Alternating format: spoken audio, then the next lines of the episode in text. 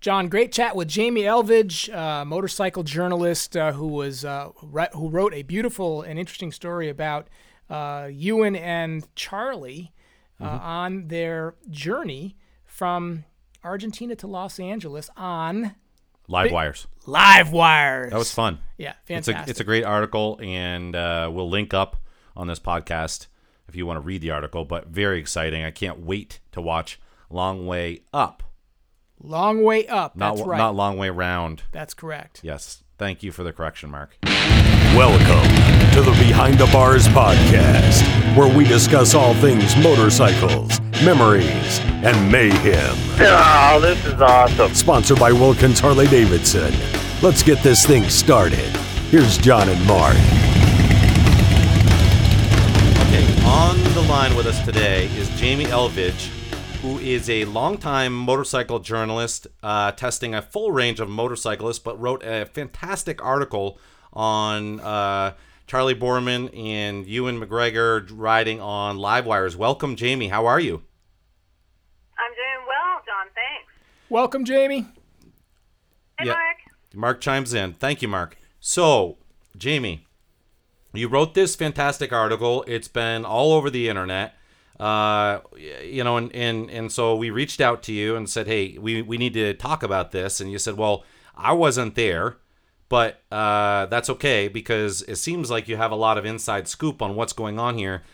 Um, I'd like to get right into that. I mean, what what what information? How did you learn about the uh, folks from Long Way Round who Mark already sort of attacked me when I said Long Way Round because he said it's not Long Way Round. What is it, Jamie? The newest show is Long Way Up. So their original show is Long Way Around. Thank you, Jamie. They went all the way, you know, around, circumnavigated the globe, and then they did Long Way Down from Europe to Africa, South Africa. So they are now they've come up from Ushuaia in Argentina all the way to Los Angeles. So let the record show that right off the bat, I was correct. You're correct. the show has a couple of different iterations. It does. All right, fair enough. So so long way up. Up. I got it. Thank you, Jamie, for making me feel like an ass. You could have been a little more diplomatic in that, but uh, either way. So oh, so how'd you get into this? How'd you? Obviously, you're following everything motorcycle, but uh, you've been following this from the start. Did you get inside information that they had acquired live wires? What? Fill us in. Been watching from the start. Um, I'd originally done a similar news story when we saw some photos that were out on social media that showed the live wires arriving in Argentina in crates, and that was back in September. So we saw the the live wires arrive and some Rivians. People had posted pictures, you know, because when they see Charlie and Ewan, they just go crazy and take bunches of pictures, and everybody posts them online. So that's how we've been following the whole thing. But so we knew then that they had chosen the Livewire. The whole concept for the Long Way Up uh, new show was already in the works. We knew that, and we thought they were going to choose either Moto Guzzi, the new V85, or stick with BMW because they've always ridden the the Big Adventure GS. So when we saw the um, the posting with those those motorcycles there and the other e vehicles and all the support vehicles, we knew, and so we just lit the internet up with that and you know, all along the way, we've been uh, finding people that have met them along the way, and we've seen kind of how they're dealing with charging, and you know, all these smiling photos with locals all through South America, Central America, and up through Mexico, just with our minds blown that these guys rode into town. So, how are they dealing with charging? Well, you know, they had some battery banks that they brought. They bought a, brought a big Sprinter van, so they've also had to charge the big Rivian truck. So it's you know, not as simple as the three or four live wires they had. So we've heard and seen photos of them actually charging using locals electricity and even generators from locals that were so off the grid they didn't have they didn't have power. So, so you know, I'm they, sh- along the way they have these battery banks. They look like the size of a microwave oven, and they can take them right out of the Sprinter, and they can charge the trucks and charge the the bikes on the way. But they've had to get pretty creative in some places. So, having watched these guys uh, previously on on their shows, uh, I would presume that that in itself is creating quite a story, uh, um, both both probably dramatic and comical, where they where they have to stay put essentially for a certain amount of time with locals um, Mm-hmm. and engage them, and that's gonna that's gonna be a story in itself. Just kind of the time the community feel that they that was introduced by them having to. Uh, they couldn't just pull into a gas station and sleep in the on the side of the road. They're gonna have to engage people along their uh, along their ride.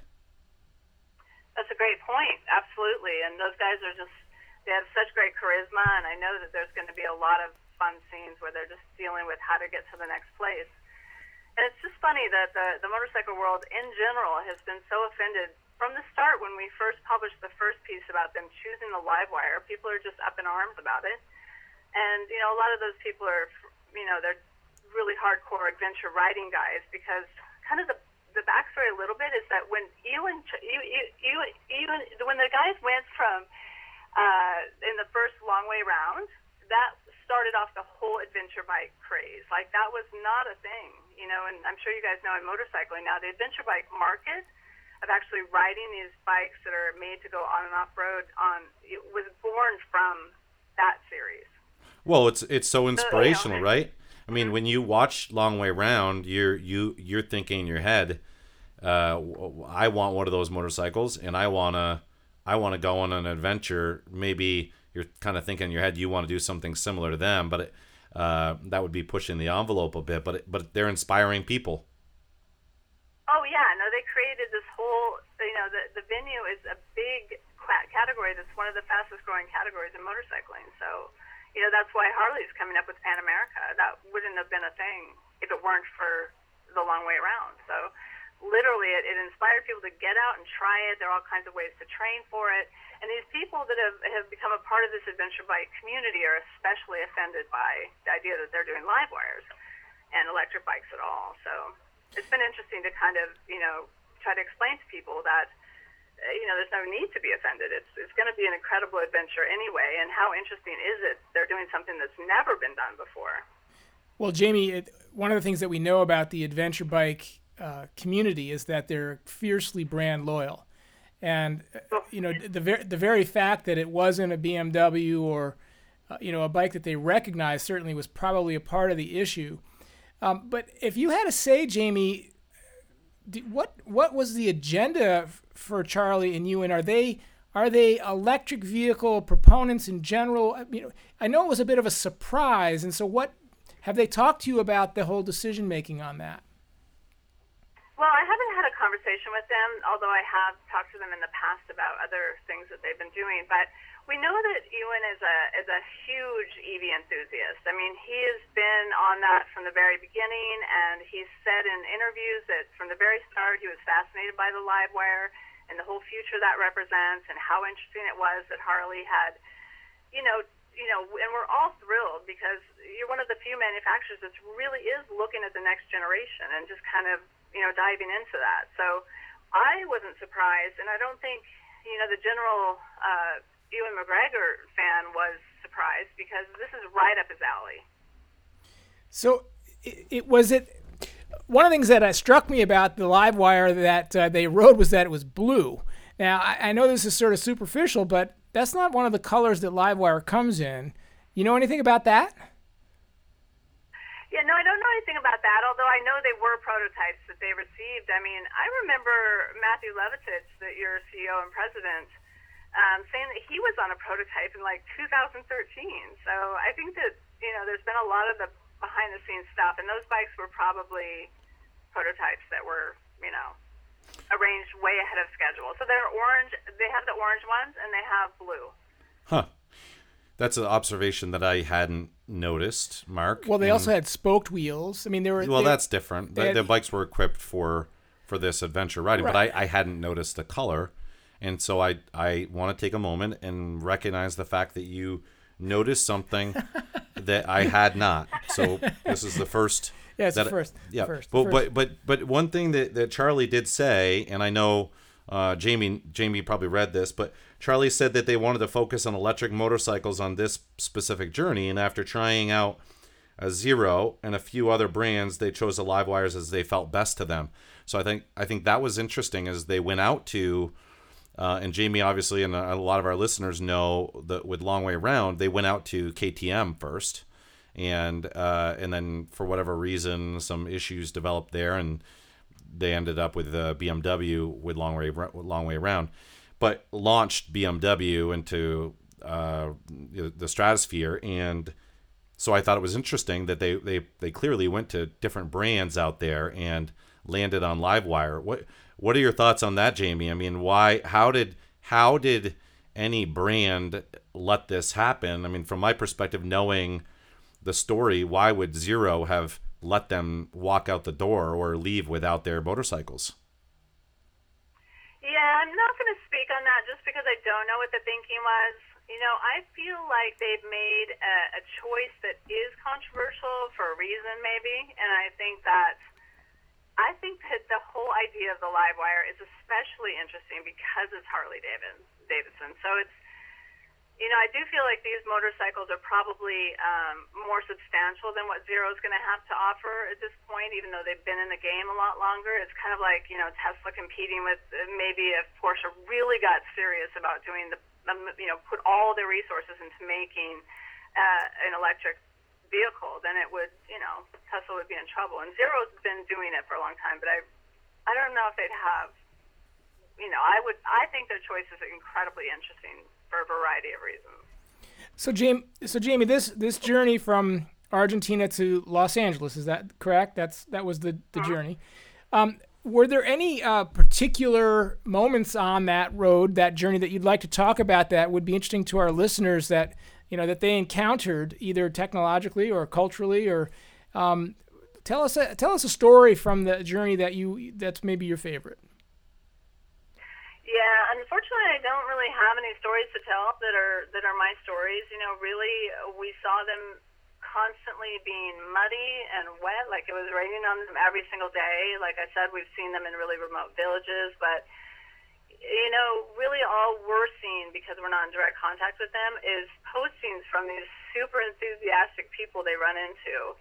And so every one of those is kind of a special moment, but it's, you know, short and, and we're limited to the depth of it. So it sounds like they're, they've kept this, uh, while we're seeing, or you're seeing a lot of, posts from people out there that, that every the stories are being kept pretty quiet, obviously for production reasons.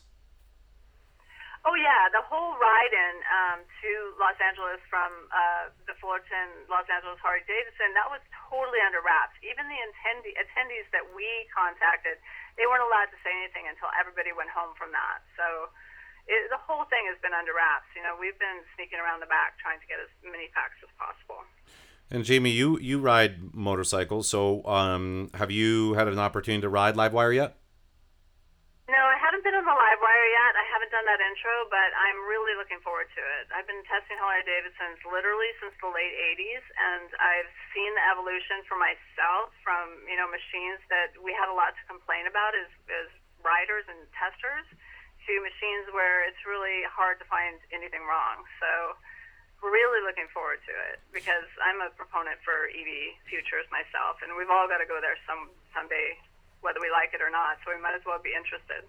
So having having ridden it myself, I think one of the more interesting pieces was uh, that in a 30 minute ride in Milwaukee, I, I, I never had to use the brakes. I used the brakes, mm. you know, the first uh, time at the, the first stop sign, but then after that, you never have to use the brakes ever again because the the, the bike slows down on its own when you just let off the throttle. So that was really um, a, a, completely different experience, but um, amazingly smooth. Do you have a dealer local to you that will be receiving? That's a Livewire dealer that will be receiving them, so you could go out there and take it take it for a ride. Oh yeah, no, absolutely. I, I go down to Southern California about every other month, and I line up a bunch of motorcycles that I test for various publications. For most recently for Forbes, so it's definitely on my list of bikes to line up down there just through the Fleet Center. So I I'll do it as soon as possible because I've only heard good things from the journalists that I know have tested it. So Jamie, have you ridden any other EV bikes at this point? Yeah, every year or so I do get to ride the zero bikes. They have days where the journalist gets to gets to show up and do that, and they're remarkable. And again, I've been riding those since when they first introduced them, you know, years ago, over a decade ago, well over a decade ago and um, and it's it, it's a different kind of motorcycle experience, but it's fantastic. So, you know, I have been able to ride So, so what, anyway. But you what- know, and I do do a lot of electric uh, car articles also. so is it is it the uh, the immediacy of the torque that's exciting? Is it the the way that the the sound is so different? What is it about the EV experience on two wheels that you gravitate towards? I really feel like uh, the experience is a completely different experience than what we're used to, especially on a Harley Davidson when everything's about sound and you know kind of a physical connection with the motorcycle through the engine pulse.